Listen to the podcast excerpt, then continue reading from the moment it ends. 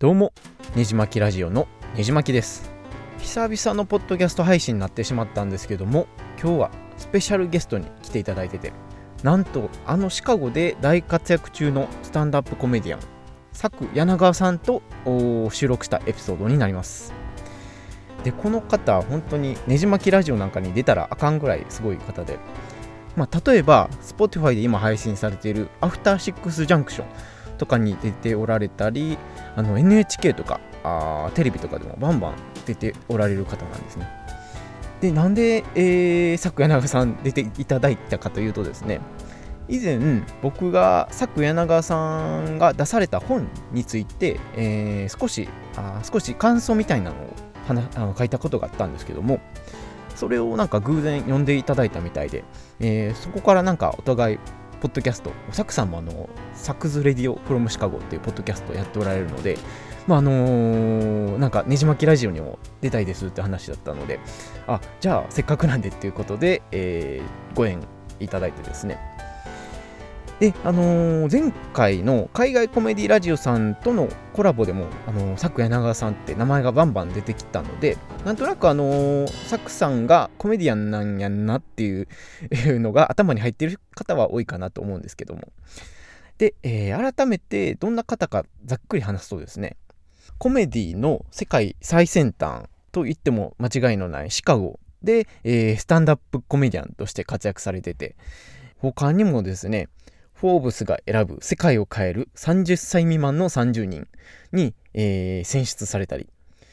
あのフジロックで、えー、司会とコメディされて、えー、大滑りしてですね、医師の卓球さんのみを笑かすという快挙を成し遂げられたり、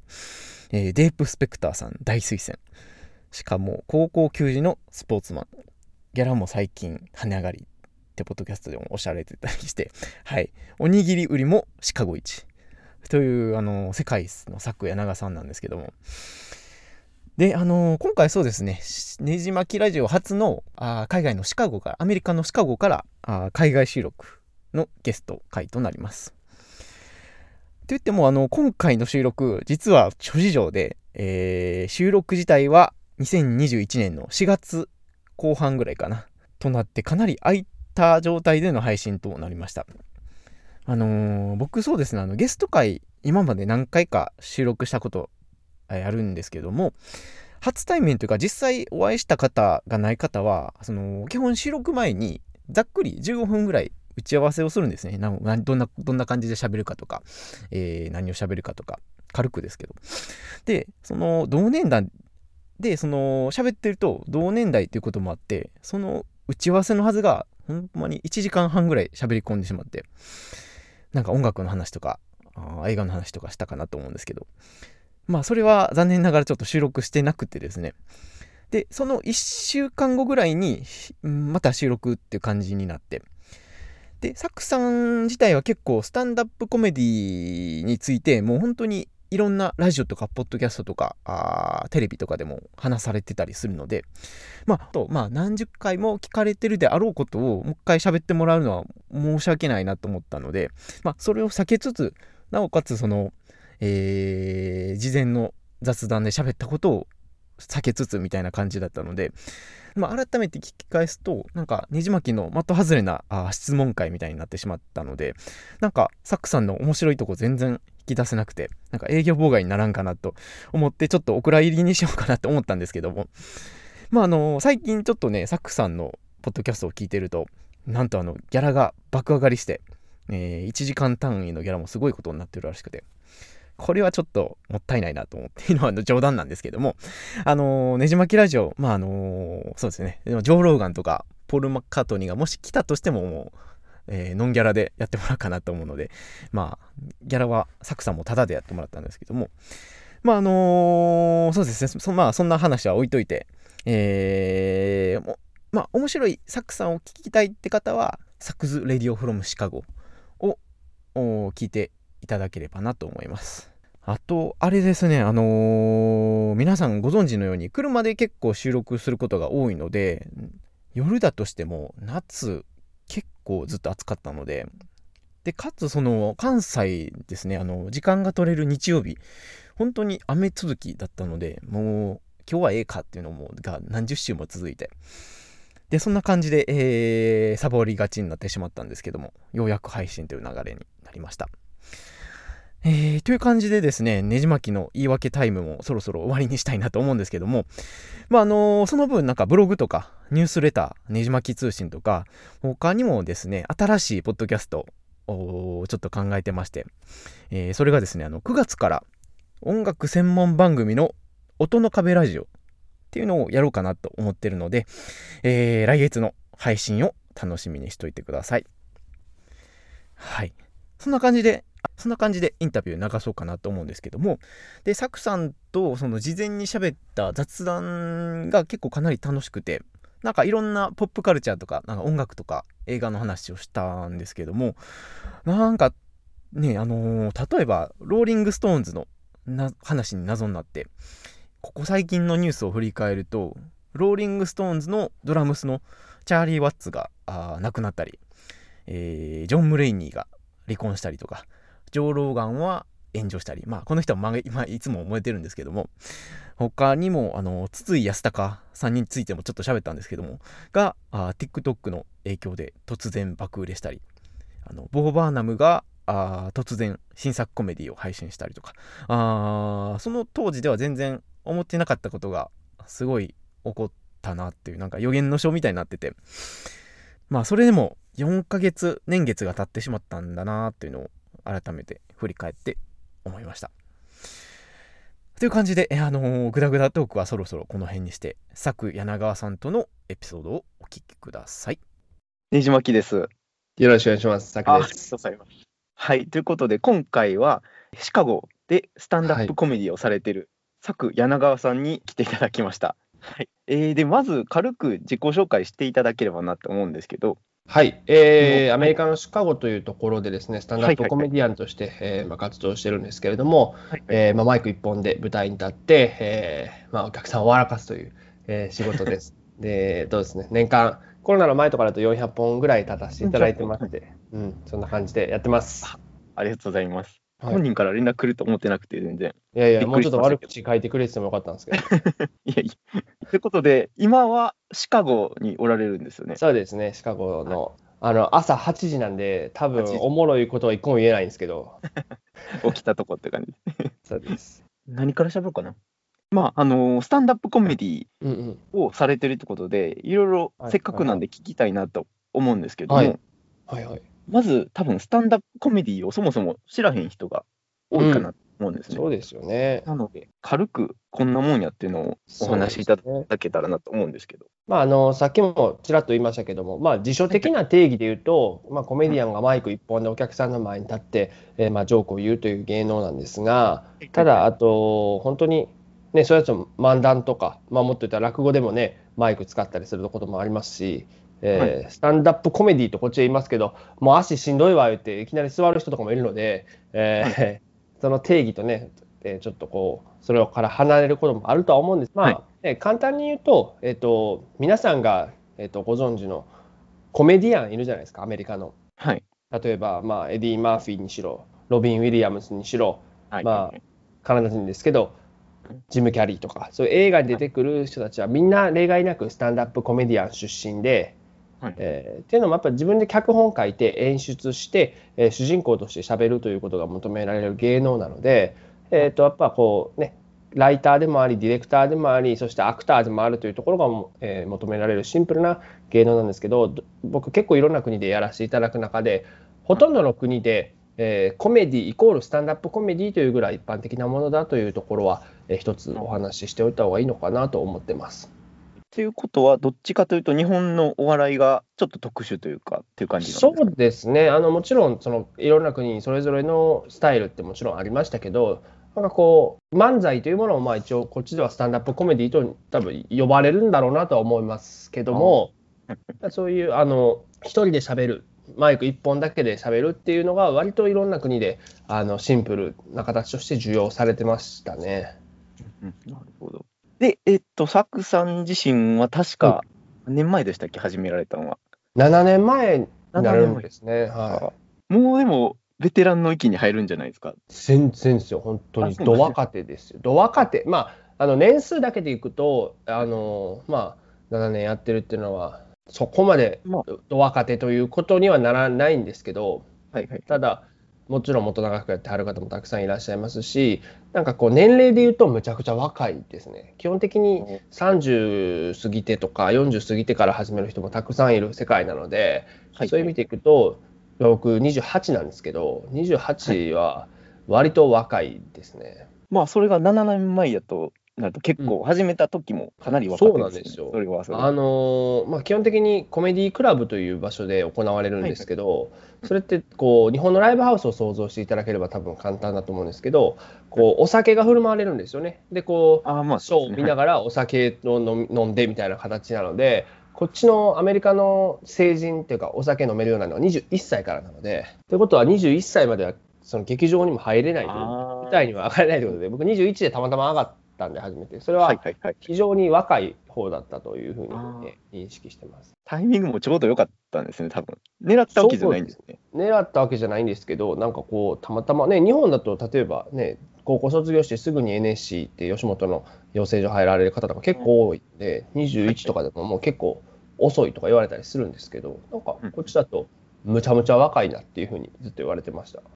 であの一個僕結構気になってることがあるんですけど、うん、スタンダップコメディアンってなんか見た感じも素で面白そうな人が多いじゃないですか。はいはいはいはい、はい、多分サックさんって結構普段から芸人とかコメディアンの人と付き合ってる人多いと思うんですけど、はいはい、はい、普段ってもうみんなあんな感じで面白いんですかやっぱり？どうですかね？なんかこれまあもちろん人によるっていうのは前提だと思うんですけど、はいはい、なんかこれ僕インプロっていうその即興劇もずっとやってたんですね。でやってるんですね、はい、その要はそのどういうのかというとその台本がない中で舞台に上がって、えー、お客さんからお題をもらって即興で面白いシチュエーションとか、まあ、コントみたいなのをやっていくっていうのを想像してもらえばいいと思うんですけど。で大体チームチームでやるんですよ。4人とかで。あ4人で、はい4人とか5人とかで、まあ、舞台出ていって、じゃあ、この我々が今どいるのはどこだ？どうぞ。あ、じゃあ、海、海に4人でいます。じゃあ、関係性は何？ん？兄弟。じゃあ、兄弟が海にいるというシチュエーションで、用意スタートって言って始める、まあ、芸能が、あの、アメリカが結構大きいんですね。スタンダップ並んで。はいはいはい。で、それインプロって言うんですけど、その、インプロの人とスタンダップコメディアンの人、やっぱちょっと、あの、普段挨拶とかからも違いがあって、チーム戦なんで、そのインプロの人とか、Hi, how are you? って聞いたら、Good, good, good, how are you? みたいな、こう、かなりこう、なんですかね、こう、まろやかに、そしてこう、ナイスなんですよ、とにかく。はいはいはい。やっぱスタンダップの人な、まあ、イメージとしても結構ひねくれてる人も多いので、そうですね、下に構えてるというか。はい、そうなんですよ、元気って聞いたら、うん、まあそんなことないよ、うん、そんなことない。なんか、まあいろいろこんなことがあって、別にそんなんないよ。うん、まあどうなんだ？そうか、うん。なるほどな。みたいな、なんならこいつっていうのが結構多かったりするんですよ。はいはい、だけど、こう舞台に上がっていくと、割とこう、なんていうんですかね、その、車に構えてたりとか、皮肉っぽいのが、なんかこう、絶妙に面白くなっていったりするんで、なんかそういうところでも個性派な人は多いですよ。なるほど。やっぱまあ、個性が、そうですね、大切打ち解けてくるとめっちゃ面白かったりするんで、だから僕今、コメディアンのソフトボールチームに入ってるんですけど、シカゴで。はい、もうね、争いが絶えないですよ。なんかこう判定をめぐって、まあアウトだろ、まあ、セーフだろみたいな。いやいやいや、大人なんだから、もう小4の喧嘩みたいなすなよと思うこと結構ありますけどね。いや個性的な人が多いって感じですね。ま多いっすよ、本当に。なんかこう、ででもまあみんないいいいやつですけどね。あのだし、あのお酒とかもみんなすごい飲みますし、もうまあ大変収集がつかなそうですね。長いからね、みんな喋りたいからっていうのが。だからなんかこう、まあ人によるっていう一番しょうもない答えでいいんじゃないですかね。はい、でまあいろいろ多分コメディをやってるとやっぱり日本のお笑いとかにも研究とかされるかなと思うんですけど、はいはいはい、まあ、日本のお笑いってやっぱり、まあ、特殊といえば特殊で海外でコメディをした立場からすると、うんうんうん、日本のお笑いってどんなとこに良さと弱点みたいなのあったりするんですかね？うんまあそもそもまず前提としてその日本のお笑いとアメリカのコメディとか日本のお笑いと海外のコメディを、まあ、比べる必要というか優劣をつける必要がないっていうのが、はい、まあ、一つ僕の、まあ、前提にあるんですね。いわゆるそのユーモアってローカルなものなんでそこはまあどっちもいいし、えね、そこの文化の人たちの中でこう育まれてきたし享受されてるものだからっていうのがまああるんですけど結構こう日本のお笑いを外から見ててやっぱりこうなんだろう例えばですけど日本のお笑いまあ例えば関西やったら新喜劇に笑えたら関西人やわとかってあったりするじゃないですか、はい、そういう言説が。で、はい、そういうのもあるあると思うのはやっぱ日本文化で育った人は日本のお笑いを見て、えーまあ、笑えることが多いと思うんですよ。はいはいはい、だからそういう意味でのなんか一つのコードにはなってるんだろうなっていうところでこう同じ文化に根ざした生活を共有する人が多い国ですから日本って。そういう意味で言うとそのなんかこう共通認識でそこが分かりさえすればむちゃくちゃハマるしあるあるネタもあああるあるってなるとは思うんですよね。そうですね。だから逆にアメリカってすごくにあのいろんな人種もそういろんな生活スタイルもあったりするので例えばこうあるあるネタがあるあるじゃないことって結構多いんですよだからこそ自分はこうだよっていうその自分の視点を届けるっていうことがあのコメディの一つの大きな鍵にはなってきてるとは思うんですけどだからこそこうここからどんどんどんどん多様化していった時に日本のお笑いっていうものもなんかこう一つね変わっていく部分があ出てくるんじゃないのかなとは思ってます。タンプダップコメディってどっちかというとこう違いをこう笑かす方に持っていくっていうかそうですね。違いが生み出すものがありますねやっぱり。そうなんですよ。だからさっき言ったコメディクラブっていう劇場はお客さんたちにとっては違った意見の人に出会う場所やしそれをみんなで笑っていい場所っていうところで、やっぱそういう豊かだなっていうのは思いますね。まあ、例えばその日本でブラックユーモアというか、うん、風刺ネタみたいなのがあんまりメインストリームじゃないっていうのは、そういう背景もあったりするもんどうなんですかね、その過去の歴史を見ていくと、そういうものが確実にメインストリームだった時代っていうのもあるわけで、で日本でそういう土壌がないと断言してしまうのは、割と僕は暴力的な気がしてしまうんですけど。で今日の少なくともテレビのお笑いを見たときに少なくとも時代は変わってきてあまり風刺というものとりわけ政治に関する風刺がえー、まあ、愛されるという状況じゃないんだろうなっていうのは、まあ、遠くから見てても分かるので、それはやっぱりこう時代の中で変わってきた変化だとは思いますね。だ別にそれはいいいいこととか悪いことじゃないと思うんですよ。そのそれを望んでる人がもしいるんだったら、そこの、まあ、ニッチですけど、マーケットはあるんだろうな、確実にとは思うし、別にアメリカでも政治のネタをする人は多いですけど、ただ別に政治のネタを入れなあかんというルールはないんで。まあそうですね、スタンダップコメディやとこう政治ネタが多いみたいな印象を持ってる人が多いと思うんですけど、うんうん、まあ、必ずしもそうじゃないってことですね。そうですね、なんかこう、トランプ政権の時とかって、本当にみんながトランプの話をしてたっていう、まあ、印象だと思うんですけど、確かにそういうネタって増えましたけど、ただそれに対してこう、毎日トランプのね、ジョーク、トランプの話、トランプを例えばじゃあ、批判するものとかを聞き続けて、それに確かに疲れてる聴衆がいるっていうのも事実ではあるんですよ。うんだからこそこうそうじゃない角度とかあとその政治をただ、えー、じゃあジョークにするのでもそこのなんかセンスというかそこが多分今また問われてる時代に、えー、来てるのかなとは感じますね。で、えっ、ー、と、今、サックさん、せっかくシカゴにいはるんで、うん、シカゴの状況とか、えー、コロナとかどんな感じかなっていうのをいや、これ相変わらずこの件数だけで言ったらものすごい人数が出てるんですよ。やっぱ出てるものなんですね。はいはいはい、なんかこう、ニュースとかで見てても、今日は何人でした、ああ、大変です、緊急事態宣言ですっていうのは、まあ正直なくて、ワクチンがだいぶ進んできてるので、今、このね、収録してるのが、えー、4月の下旬じゃないですか。で、で昨日も舞台でね、その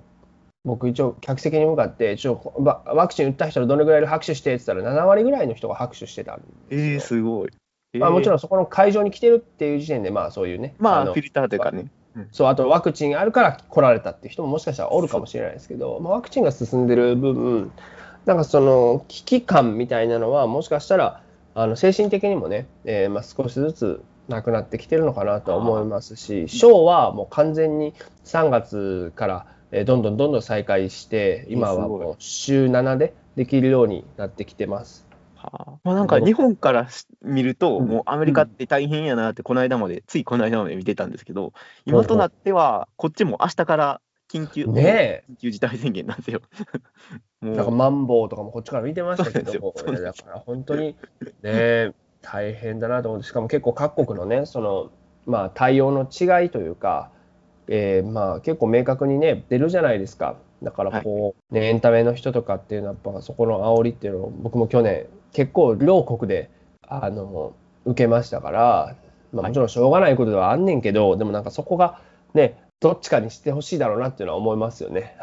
そうですね 完全ロックダウンするかそのもう折り合いをつけてやっていくかってところで、まあ、そこはもう決断力とあとはそれにみんながどう従うかだとは思うので。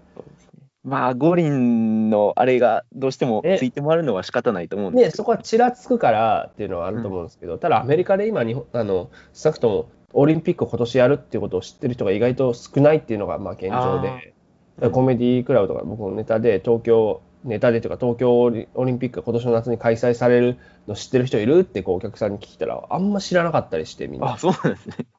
ねだから そこはこう温度差っていうものはやっぱあるしっていうのは感じるかなっていう感じです。うん、でえっとサクさんが、まあ、シカゴに行かれたというか、シカゴを選ばれた理由っていうのをちょっとお聞きしたいんですけど、はいはい、まあ他でも喋っておられたと思うんですけど、はい、そうですね、なんかあのシカゴってやっぱこう意外とこう知られてないんですけど、コメディの都なんですよね。であのこれまでたくさんのコメディアンの人がシカゴから巣立っていったしで、えっと、ブルース・ブラザーズもそうだしさっき名前挙げたロビン・ウィリアムスもそうだし、はい、ビル・マーレとか本当たくさんの人が、えー、出ていってで世界的なスターになっていった街なんですけどなんかこう大阪の姉妹都市なんですよ。でなんかこう、はい、ミシガンアベニューっていうこう大きいショッピングモモールじゃないななんですかこの大きい路面店みたいなのがグッチとかプラダとか、はい、こう並ぶ大きいメインストリートがあるんですけど、はい、あのそこが御堂筋とあの姉妹ストリートなんですよね、しかも。ああ、なるほど。僕も一回、あのー、大学の時にアメリカ行ったことあって、シカゴも寄ったんですけど、はいはいはい。確かに言われてみれば、今、そうかもって思いました。私、水辺なんですよね？水辺、ね、川も湖もあって、プラス、えー、万博で栄えた町、それから、ね、えっ、ー、と、ご飯おいしいとか、はいはいはい、えー、あと、まあ、大阪も実は道頓堀ジャズという、ジャズがすごく栄えた町なんですけども、シカゴもジャズが。フェスティバルもありますね。ね、そうなんですよ。ブルースもそうだし。とか、まあ、そういう似てる部分があって、でな、その中でやっぱり一番コメディの都とその接点が僕はあの一番親和性が強いかなと思うんですけど、第2の都市なんですよ。でお互い人口が269万人で、えーはい、第2の都市ということで、シカゴのあだ名もセカンドシティということなんですけど、まあ、大阪もシカゴも実は3番目なんですよね、ほんまは。横浜と、えー、ロサンゼルスがも抜いてるんで。そうですね。でもまあ、こう、自信を持って俺たちは第2の都市だぜって言ってるっていうところとかもすごくこう、えー、まあ似てるかなと思うんですけど、まあそのセカンドシティという実は、えー、都市のあだ名を冠したコメディ劇団がありまして、これがアメリカ人だったら誰でも知ってるコメディのまあ超名門なんですけども、そこでオープンマイクという誰でもあのサインしたらなあの舞台に上がれるというイベントが、えー、あったんですよね7年前。で、はい、それにたまたまニューヨークでまた別のオープンマイクに出てる時に、えー、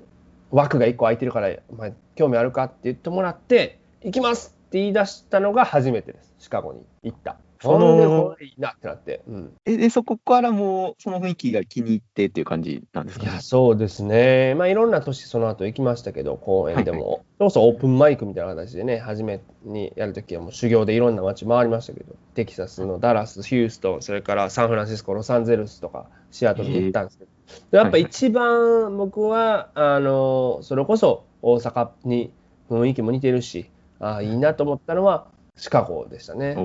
なるほど。でコメディっていうとあの話飛ぶんですけど、ネットフリックスとかと1時間ですね、尺は基本的に。そうそうそう。基本的に1時間のあのコメディができて、そのいわゆる一人前とされるので、1, 時間の枠が、1時間1人でできて、えー、それを引っ提げて、えーまあ、いろんな都市を公演して回るというのがなんか一つの、まあ、フォーマットですね。だって誰々が来るよって言ってお客さんもチケット買って見に行って40分で終わられたらちょっとえってなるじゃないですかチケット買って、はいはいはい、そのイベントとしてね。だからまあ、うん、例えばオープナーって言われる前座の人がいて司会がいて全部でやっぱ1時間半ぐらいはやりたいんだろうなっていう感じで。あであのさっきもちょっと喋ったんですけどアメリカとイギリスのユーモアの違いというか、スタンダップとかとはいはいはい、僕のイメージなんですけど、イギリスは結構単発単発で面白いジョークを言ってく感じ。ああ、はいはいはい。合ってます？いや、あのいろんなスタイルがあります。今、そういう単発単発で面白いジョークを言っていく人のことを、ワンライナーっていうんですよね。あの一言ジョーク。あの日本で言うと、ヒロシさんみたいな感じです。で、そういう芸の人もたくさんいますし、アメリカにもそれたくさんいるので、で、対してこう話をこうな長い長い話とかそのエピソードを話したりとかこうこうこういう出来事があってこういうふうに思ってねこうこうこうでねっつってこう脈絡つけて話していくのをストーリーテラーっていうんですけど、はい、なんかこの2つイギリスにもストーリーテラーの人たくさんいますしアメリカにもストーリーテラーいるしっていう感じで。ただなんかイギリスのユーモアの方がむしろこう日本に近いかなと思いますね。なんかこうイギリスという国の中で共有しているこう文化であったり社会背景っていうものをこうまあ時にあるある時に皮肉にしてやっていくっていうところがあって、アメリカの方がなんかこうもちろん一言じゃ言えないんですけど例えば単純であったりとかこうその状況がそもそもおもろいっていう描写をしたりとかあとこう真正面からパチンって打っていくイメージですね。あなるほど。っていうのはなんかこう向こうでやって思いましたね他の人の見てても。だからイギリスのコメディを笑えるには多分イギリスに相当長く住んでないとダメだろうなと思ったし逆にアメリカでももちろんそういう要素はあるにしろ留学生として来ても留学が終わる頃には笑えるんじゃないかなと思います、ね、あなるほど。あそうですね。それの話聞いて一つ思ったんですけど、うん、あの、例えば、まあ、僕日本人なんでアメリカのコメディとかイギリスのコメディ見てても結構わからんポイント出てくるんで、はい。はい。はい、ネットフリックスとか見てても、はい。はい。はい、そういう時って例えばサックさんでもそういうネタにあった時ってなんかこう探し、なんかこういうのをこう探したらネタがわかるとかっていうのありますあります。分からんやないですか。とか、まあ分からんくて当然やし、なんかむしろ別に僕、アメリカのコメディを日本の、ね、方が見て面白いと思わなくて、それはむしろ当然だと思うんですよ。だって、はいはい、ね、アメリカの人が日本のお笑い見て、全部が分かるとは思わないじゃないですか。例えば言語が例えば完璧で、でもまだ日本に住んだことないっていう人が見ても、例えばその例えとかって分かんなかったりするじゃないですか。はい、それはまあしょうがないものだし別に分からなくて、まあ、ある種当然だから無理に笑おうとする必要ないと思うんですけどでもまあ笑いたいやんっていう時にどういうことやろう例えばまあ単語で例えば固有名詞でできたりするじゃないですか。例えばなまるで何々みたいだったぜとか。でそれがどういう人なのかっていうのはやっぱまあ例えば家だったら例えば調べることできますよね。で例えば、なんだろうだドウェイン・ジョンソンみたいなやつがそのやってきてさ、とか言って、ドウェイン・ジョンソン誰だっけっていうふうに思ったら、こう調べて、すごいゴリゴリの人で、あ、なるほど、こういう人なんだねっつって、えー、こういうじゃあゴリゴリのイメージの人かっていうふうにちょっと例えば思ったりとか。じゃじゃあ例えば OJ シンプソンみたいな人が現れてねっつって、OJ シンプソンって誰だっけと思って、例えば調べるとするじゃないですか。そしたら、なんだろう、OJ シンプソンってもちろんゴリゴリのね、あの元アスリートですからでそういう人なんだけどその人がどういうふうに思われてるかっていうのとかってやっぱあるじゃないですかアメリカで。そうですね。記事とかはい、そうそう。で OJ シンプソンも簡単に言うと俳優になアメフト選手だったんですけどその後俳優になって奥さんを殺したという罪で裁判にかけられたんですよね。っていう、はい、えー、まあ曰くというかそういうのがある人ということで例えをするとまだだいぶこの今のさっきの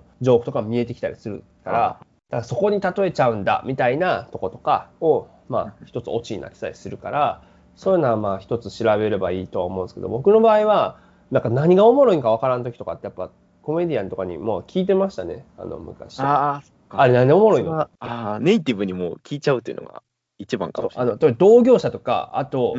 まあ、一番、まあ、あの僕だからこそ許されたんですけどはいはい、本人に「えなんであれって受けてたの?」って聞くっていうそのああ。でも別に向こうも、まあ別にしゃあないなんでなるんですよね。なるほど。まあそうですね、文化の差がありすぎるんで、分からんとこはもうほんまに聞くというかね、ネイティブだから結局でも例えばですけど、なんか、でもこれ逆に聞かれても難しいやろなって思うのとかって、ギャグとかって難しいですよね。多分海外の人が、じゃあ、あのラッスンゴレライってなんで面白いのって聞いてきたりするじゃない。はいはいはい。どう説明しようってならないですか、これ。あ難しいですね。だからリズムの心地よさなのか、ね、ガチョーンってなんで面白いわかんないですねっていう、そのでもなんかみんな面白い。だからそういうのでいいと思うんですよね。なるほど。結構まあ僕もネットフリックスでいろいろ見たりはするんですけど、もう人のスタイルによって全然笑えへんやつと結構いけるやつとかあったりして。はいはい。え、ちなみになんですけど、ま、誰が好きだったんですか、はい、まあ僕が初め初めてというか、きっかけとなったんは、ジョン・ムレイニーとか分かりやすいですシカゴです。シカゴ、あ、そうですよね。あのネタもシカゴのネタたまにしはりますもんね。ね、シカゴシアターでもやるし、はいはい、今ちょっとね、あの、ドラッグのリハビリ頑張ってありますから。ああ。でも彼はやっぱり分かりやすいっていう日本人わかりやすい多いですね。そのまあ、こう面白い話を面白おかしくやってくれエピるっていうか。ソードベースでしかも結構緩急があったりするんで、まあ皮肉も入りますけど、まあそうですよね。日本の人にも割とおすすめしやすい。でも結構クロートですよ。一発目から。あの、ジョン・ムレイあニー。そうですか。いや、結構僕があの、一発目にハマったんは、あの、多分有名やと思うんですけど、あの、シカゴのソルトペッパーダイナーのネタはいはいですと。はいはいあれめっちゃ好きで。はいはいはいはいはいああれをなんか YouTube でポッと見て、え、これめっちゃ面白いやんって思ったのが、なんだろう。まあ僕、英語のネタとかをね、YouTube とかに上げてますけど、それをこう、日本の方がこう見てくれたときに、うんなんかね、そのまま訳しただけだと何にも、ななんでこれ、お客さんが笑ってんのかとか、何なんでこれがとかいうふうに、やっぱなる人って多いと思うんですけど、はいはい。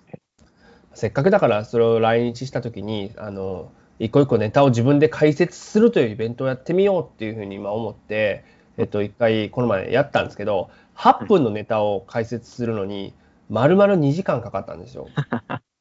やっぱだから、こういうことなんだと思って。で、なんかもうそれをね、なんかこう、やりやり続けるっていうのも、ね、まあ僕はもちろん必要なことかと思いつつ、やっぱり日本でやるときは日本語でやらないとシーンなんか作れないし、日本語でやってね、面白いと思うユユーモアとかローカルなものっていうのはいい、そっちの方がいいんじゃないのかなと思って。だってね、別に世界に通じるユーモアっていう言葉を使う人ほどうさんくさいことはないですから。ああ、そんなもんないですからね。ね、まあそうなんです。だから、いや、強いて言ったらノンバーバルなもの、チャップリンとか、ああいうもの。ああ、なるほど。チャップリンのその無視、そうそうそう、あの、はいね、喋らないタイプの、ね、ノンバーバルなものですよね。ああ。で、他そうですね、僕が気に入ったコメディアンとしては、やっぱりアジア系、ネットフリックス見てると結構アジア系のリコメンドが来るんですよ。例えばあの、ジミー・オーヤンスとか、みんな好きっすよね、ジミー・オーヤン、ロニー・チェン。いや、あれめっちゃ面白かったと。はい。なんかそれこそ僕、だからあのエゴサーチしてるってさっき冒頭で言いましたけど、はいはいはい。そのエゴサーチ、別に自分の名前はどうでもよくて、スタンダップコメディっていうのをカタカナで入れてるんです。はい。そしたら、初めて見たけど、みたいな、あの、あー初めてロニー・チェン、みロニー・チェンより前、ジミー・オーヤンが多かったかな、ジミー・オーヤン見たけど、みたいに言って、すっごい面白かったって日本の人は結構言ってて、あはいはいはいそうなんだと思って。でもちろん面白いし、才能がすごく豊かなコメディアンだと思いますけど、日本の人になんか一番響いてるのってそこなんだなとかちょっと思いながら、へえ、面白いっていう。ああ、確かに。いや、やっぱりアジア系自身のネタなんで、リレートするやっぱ一番身近なんですよね。えー、はいなんかそっかそっかそこが結構僕は面白くって彼のこともロニー・チェーンのことも今連載してるコラムに書きましたけどなんかこうロニー・チェーンとかに関してはやっぱ新しい時代のコメディなんだなっていうのをすごくあの意識させられましたし勇気づけられたなっていうのを感じましたね。アジア系の台頭というか、インド人とかも結構多いですもんね。もまあ、もものすごいボスそもそもの実数がめちゃくちゃ多いので。人口がそうですね。まあ影響力っていうのはあるしやっぱコメディアンの仕事ってそのね声を届けることでもあると思うんですよその自分たちの、えーまあそれこそじゃあアジア系だったらアジア系の人が思ってる声っていうものをまあ聞かせることだと思うし届かせること、はい。しかもそれは笑いで届かせる声だとするのであればまあインド系の人であったり中中国系の人が台頭してくるっていうのはある種当然ですよね。ものすごいアメリカにやっぱ数としては多いですしそういう人たちうんのあなんなら代表としてそれを笑いで届ける才能っていうのが出てくるっていうのはまあ間違いではないですよね。ーえ、でもシカゴの人口として、やっぱりアジア系では中国とか、そうですね。あの各町によよってそのアジア系の内訳ってやっぱ違ったりするんですよね。例えばはいはい。韓国人街が大きかったりとか、うんうん。うんでもシカゴに関してはもうチャイナタウンはもちろん南部の方にありますし、まあ、あのチャイニーズアメリカンの人の率っていうのはままあ多いですよ。でプラスあのベトナム人街がねあえのー、あったりとかしてで日本人はダウンタウンに住んでる人はものすごく減ったというふうに聞きます。でいても例えば駐在で来てらっしゃる方とか、まあそうですよね。うん、でそういう人はいるんですけどなんかこう定住してっていう人は一時期と比べると、調査バブルの時とかと比べるとむちゃくちゃ減ったっていう話を聞きますし、プラス、はい、あの駐在の人とかも結構郊外にいるんですよね、日本の人って。そうなんですか。はいはいはい、アーリントンハイツっていうところに結構固まってたりして、うん、だから、あんまダウンタウンまで出てこないです、車で40分ぐらいかかるので。だから、それっていうと、あんまり日本人にね、街ですれ違うことってないですまあまあ、そうですよね。まあ、せっかくコメディいろいろやってはるんで、コメディに関していろいろ聞こうかなと思ってるんですけど、うん、はいはいはい。まあ、最近、本でも書かれてたように、ポリコレとか、キャンセルカルチャーとかが風当たり強くなってるじゃないですか。はいはいはい。はい、で、例えば、その、シンプソンズとか、うん、サウスパークとかっていまだにあの調子でやってるじゃないですか。僕、最新話とかあんまりそこまで見れてないんですけど、うんうんうん、あれは叩かれたりはしないんですか？いや、しますよ。やし、ちょっとずつやっぱ作品も、実はちょっとずつ変わってはきてると思いますね。あの、最近あの、うん、アプー、インド人の役やってるアプー役の人が、まあ今までなんか、なんやろ、インド人のステレオタイプスを強調するような演技してごめんなさい的な話は聞きましたけど、そうそうそういう感じになってきてるいや、なってきてますね。やっぱこう、いわゆるべったりとしたこうくくりの中でのステレオタイプ化された表彰っていうのは、やっぱりこう、避けてるんだろうなっていうライターチームの意図はすごく見て取れますね。なるほど。どっちの作品に関しても。で、あの、今やっぱ厳しいのが、あれまあボイスオーバーじゃないですか。で、アニメっていう要素なのが一つ、あの、まあ鍵になると思うんですけど、あれを例えばじゃあスタンダップでそのまま白人がいろんな人の、えー、声っていうものとかアクセントものまで舞台でやったら多分一瞬で糾弾されると思う。なるほど。だけどアニメという存在にすることによってぼかしてるっていうものは一つあるんだろうなとは感じます。うん、でもそれでもやっぱり今要はマジョリティとかまあネイティブスピーカーであるアメリカ人が、うんと、マイノリティの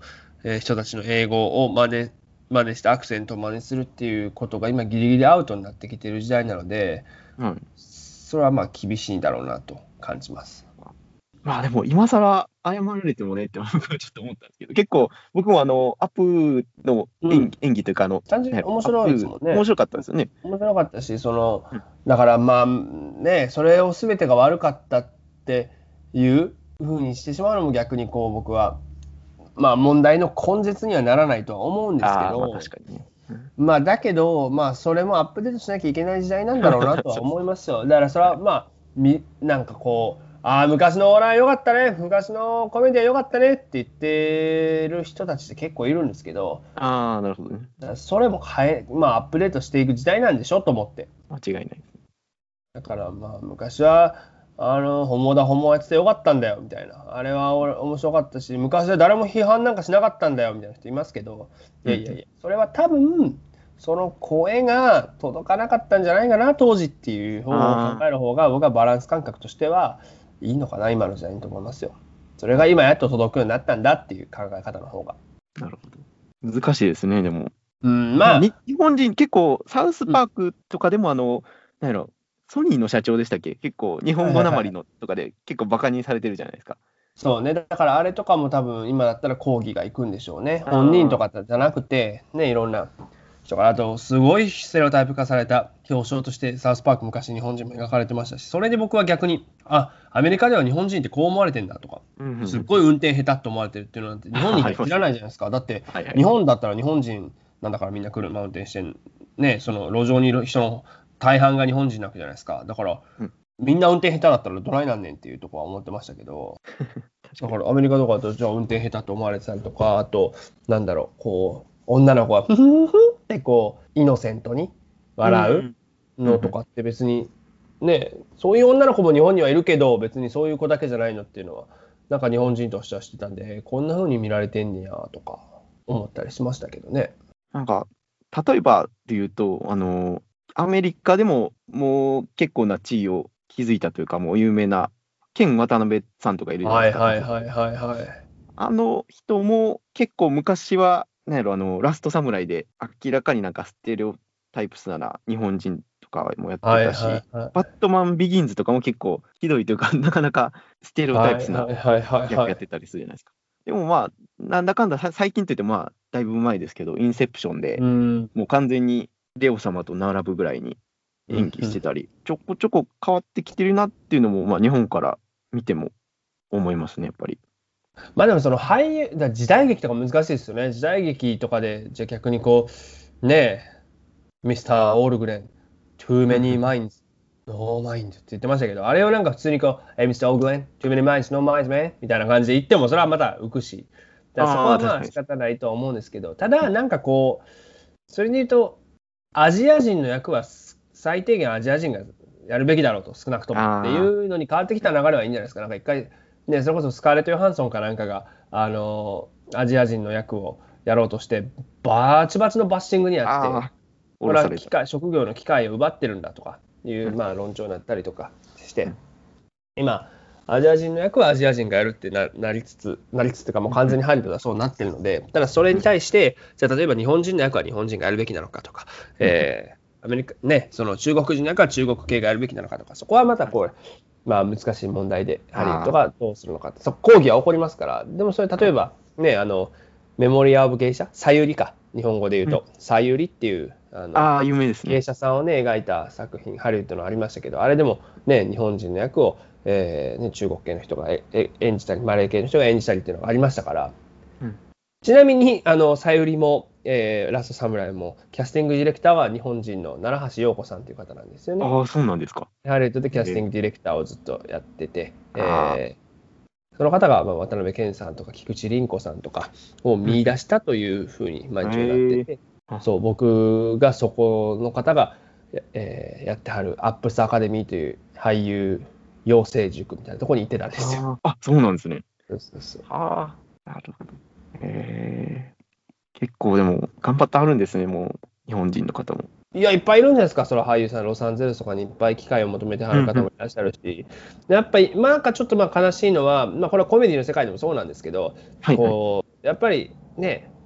例えばジョークってすごい世相を反映するというか、ね、その国の影響とか、アメリカにおけるじゃあ例えば日本の影響とかを露骨に反映すると思うんですよね。だけどまあそれで言うと中国のことをジョークにするとか、うん、あの題材にするコメディアンってまあいるんですけど日本をジョークにする人がどんどんどんどん減ってきてそれぐらいやっぱりそのアメリカにおける影響力とか影響力ね、はい、下がってきてるんですよねどう見ても。はいはいはい、でそこに多分日本人が意外とまだ気づいてないし、うん、別にクールジャパンっていうのがこっちに出ていってってるという一応報道にはなってるみたいですけど本当に一部の限られた人にしかやっぱ伝わってないし、うん、そうだねだからその日本というものの影響力、文化っていうものがどんどんどんどん世界の中で薄れていってしまうんじゃないのかなというのはすごくこう危機感としては僕はあるからこそそれをじゃあ僕がじゃあ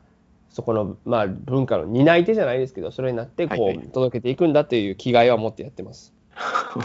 かっこいいですね。いや、でも本当にそれぐらいの思いがないと、やっぱね、舞台立たれへんもんね。まあまあまあ、例えば、ソニーとか言っても、もうサムソンにだいぶ押されてますか？ら、まあ今年はだいぶ盛り返しましたけど。そうですね。なかなかだからもちろん、その、ね、そのソニーももちろんみんな知ってますし、うん、大企業ってじゃあそれがじゃあ日本の企業っていうことを知ってる人はもちろん、ね、ある一定の世代の人はいるでしょうけどそれがどんどんどんどん薄れていってしまったりとか、ソニーといえば何っていうのがこうねこう薄れていってしまってる人とかもやっぱいると思いますから。なるほど。あで、結他にも聞きたいんですけど、ええ、エディ・マーフィーとかも古いやつも僕、たまに YouTube とかで見るんですけど、はいはいはい、意外と僕ゲイなんですね。まあ、あの僕のリスナーは多分知ってると思うんですけど、